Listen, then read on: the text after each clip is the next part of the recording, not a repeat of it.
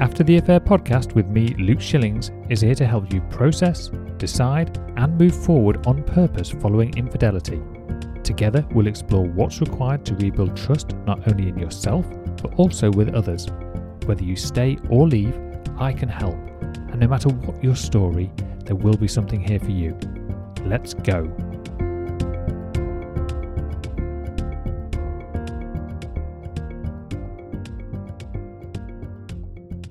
Hello, and welcome to episode number 35 of the After the Affair podcast with myself, Luke Shillings.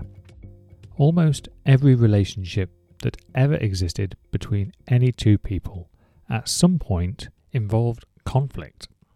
Conflict in relationships is a natural and common occurrence arising when two or more people have differing interests, beliefs, opinions, needs that they just perceive to be incompatible and this can occur in all types of relationships, including romantic partnerships, friendships, family relationships, and of course, professional relationships.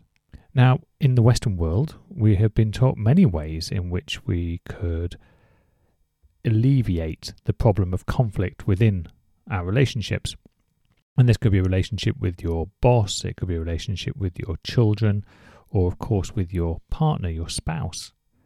Some of the ways that are most often spoken about are actually just straightforward, open, and honest communication. I, for one, would always encourage people to express their thoughts and their feelings openly, but of course also respectfully. This is not about pointing the finger or accusing the other person of being at fault. This is about involving I statements. It's, it's really taking responsibility for yourself and having that clear communication about what it is you want and why you want it and how those things make you feel.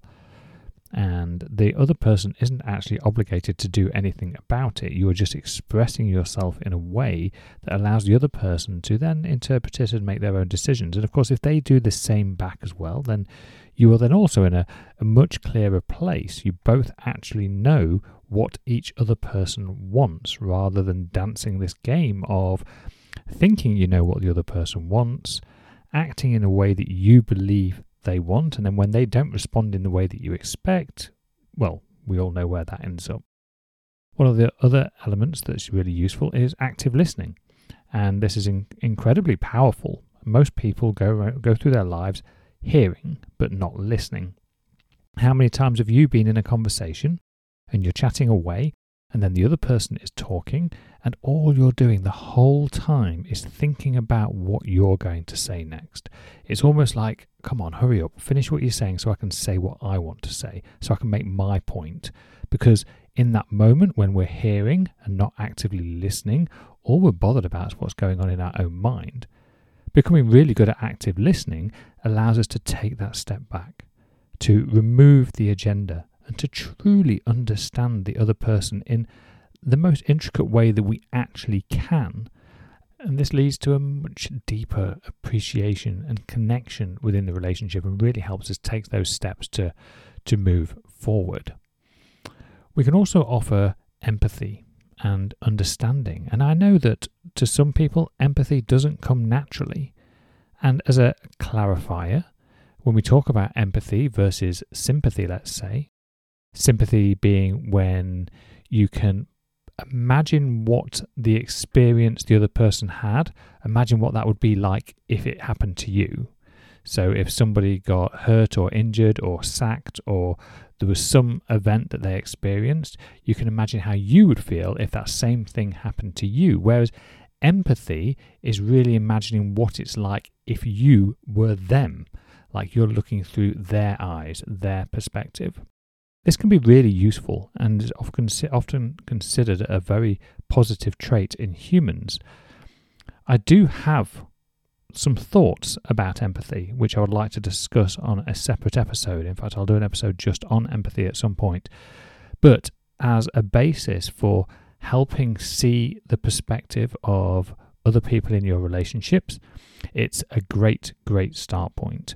And because it doesn't come naturally to everybody, it is like anything. It's a skill that you can improve on just by actively choosing to do so, even if it's not the default setting. And this really does offer a much greater understanding of the people within your relationship. Now, if you're anything like me, I identify as a problem solver. It doesn't matter what it is, it doesn't matter whether it's somebody's relationship, whether it's a broken thing in the house, whether it's something that my kids are struggling with, any kind of challenge or task, my brain just automatically goes to wanting to try and fix that problem. And there's a combination of reasons as to, to what drives that. But problem solving in general, particularly when you're working together with your partner, can be a very effective way to help you get over a disagreement, get over a conflict. You can start to recognize the the elements of maybe both your opinions and utilize them in a direction that actually overcomes the particular issue at that point. But to do that, you really have to get past the you versus them mindset, which is extremely important. This isn't that dissimilar to a word that's also very commonly linked to conflict resolution, and this word is compromise. Now, compromise. Compromise can be explained in a few ways. It's the it's the same word that we would use to describe things like meeting in the middle, like middle ground. It Could also be described as like striking a balance, trying to get things even. But what if compromise wasn't so great after all? Have we been tricked into thinking that compromise is the solution? Only in this last couple of weeks, uh, I was speaking to one of my friends. He has a teenage daughter, and she is at that point in her life where she wants to go out and have fun and go to parties and meet guys and and and do whatever you know teenagers want to do at that point in their life. And I'm sure many of you can relate. I know I certainly can. I, I as a father as well, and I have a daughter she's not that age yet, but it is something that crosses my mind in terms of how I'm going to to deal with some of the potential scenarios that might arise over the next decade, let's say. This is a problem for my friend. He he didn't want to just lay down the law. He didn't want to be that oppressive father that wouldn't allow his daughter to do what she wanted and to feel like she was completely restricted. In fact, it went completely against his grain to do that. He'd have much rather built a connection. But the standard approach is to use compromise. So, as we were talking through this, I was asking, well, what is it that you could do? How, how could you work through this particular conflict? And it suggested that he could talk to her and maybe highlight some of his concerns, maybe see if she would consider restricting the amount that she drank or or restricting what time she stayed out until or maybe even restricting how many times she went out per week or how regularly she went out and maybe as long as she put her studies first and just notice how all of these things were restrictions they were things that she would have to do. She would have to sacrifice in some way. But of course, he felt justified in that because he was still allowing her to go out from his perspective. He was also having to sacrifice. And I think that's exactly what compromise is. So when one person wants one thing and another person wants another, so in this case, the daughter wants to go out and the father doesn't want her to go out, the only way he could see how they could move forward was to compromise. So I offered back to him, well, what do you think that might look like? You know, let's assume that you do agree on these things. Let's assume that you do compromise. Part of it is him having to be in a little bit of discomfort, have to carry a little bit of pain to be in this relationship with his daughter so that she can do the things that she wants that he doesn't want her to do. And she is going to have to be in a little bit of pain to agree to her dad's requests whilst actually really wanting to do the things that she wants to do. So imagine a scenario where she goes out and she gets to the bar and maybe they've agreed provisionally that, that she'll only have three drinks. She gets to the bar and she's having her drinks and she's just finishing her third, and then one of her friends comes up and offers her the fourth drink. At this point, she wants to have another drink, but because of the compromise that she's made with her father, she feels as though she can't. But she now feels that restriction. And from that restriction, because of the agreement, now comes up a small amount of resentment. The reason I can't have my drink is because my dad doesn't want me to. The reason I can't have another drink is because I've compromised. And the same's going on for the father. In this case, as she walks out of the door, he is really wishing that she wouldn't walk out of the door because he's got this story, he's got this imagination about what that might look like, what danger she's putting herself in, what risks is she going to, like I say, end up pregnant, drunk, in jail for the night, who knows? All of these stories, which you know haven't really, he hasn't really got any true evidence for, but it's it's the story that he's playing in his mind, and it feels very real to him. So when she goes out of that door, he's also having the same conflict, the inner conflict but this time, from his perspective, he's compromised. So now he feels a small amount of resentment because she's gone anyway, because really he didn't want her to go. So both of them can only exist in this relationship if both of them are in a little bit of pain for the other person. Now, does that sound like the kind of relationship you'd want to be in? Should you be actually having to be in a bit of pain just in an attempt to make the other person happy? Is, is that really the goal? Are you both working towards a shared objective? Let's look at this from a mathematical perspective. Imagine that this disagreement, so the daughter wants to win her argument. So she, in this particular negotiation, is currently sat at, let's say, 100, and the father is sat at zero. To reach compromise, the daughter is going to have to apply more restrictions to the things that she wants to do, therefore bringing her number down. And the father is going to have to release his expectations on those restrictions that he would like to imply and bring his number up. And ultimately, they end up meeting in the middle. And this is at a 50 50 type scenario. But of course, 50 out of 50 still only equals 100. So, this is an example of a zero sum game it doesn't matter where the two people fall on this particular spectrum, the overall forward progress is still zero because they're just cancelling each other out. It's therefore not productive in terms of actually building that deeper connection, not productive in terms of actually either person getting what they want, and certainly not productive when we consider these little drips of resentment that are building up. Remember, this is just one isolated incident. You imagine this happening every time you compromise with your partner. Think of all the times that you've compromised with your partner over the years and the time spent within your relationship. If every time you compromise, by definition, you have to give a little, you have to be in a little bit of pain, then you are likely to experience, on some level, some resentment for having to make that sacrifice, to make that compromise. Over time, that resentment builds.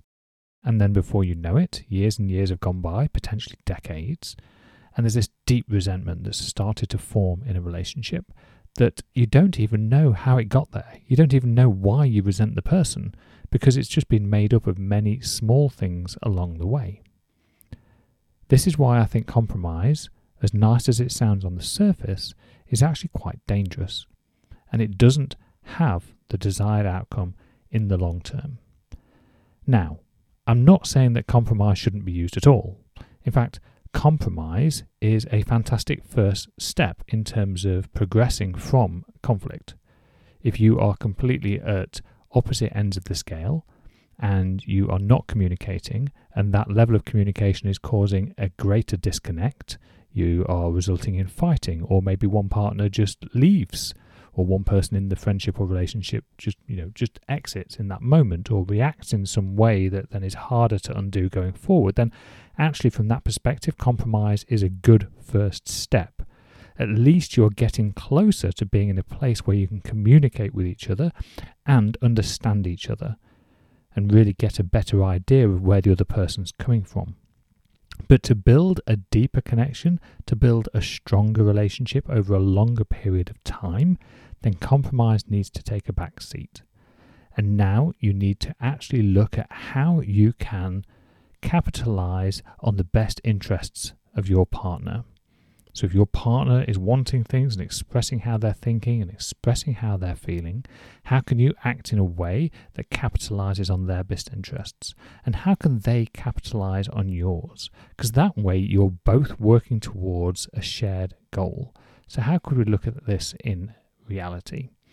Well, maybe there'd be a scenario where they can use a win win strategy. They can use the problem solving techniques that we spoke about before so imagine a scenario where they addressed the core needs of each other's interests without requiring that direct compromise. Let's look at it. What is it that the daughter actually wants?